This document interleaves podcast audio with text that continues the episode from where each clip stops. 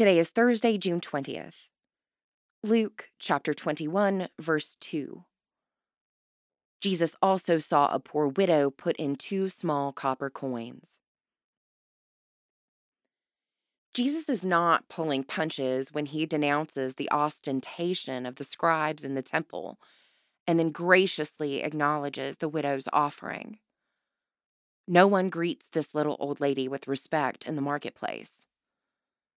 When she prays, she does not use fancy, flowery language.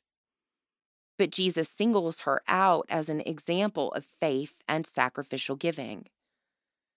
2,000 years later, we know the essence of this woman's faith, even though we don't know her name. Jesus says that what matters most is being authentic and having authentic relationships with God. This widow woman understands authenticity. Her relationship with God is real as roses, and she places everything she has in the treasury because of this.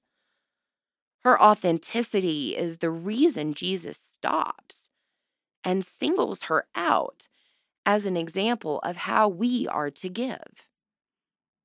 God willing, may we too learn to love, live, and give so boldly. Pray for the Diocese of On the Lake in Nigeria. Moving forward, what's the riskiest offering you've ever made? How did things work out for you?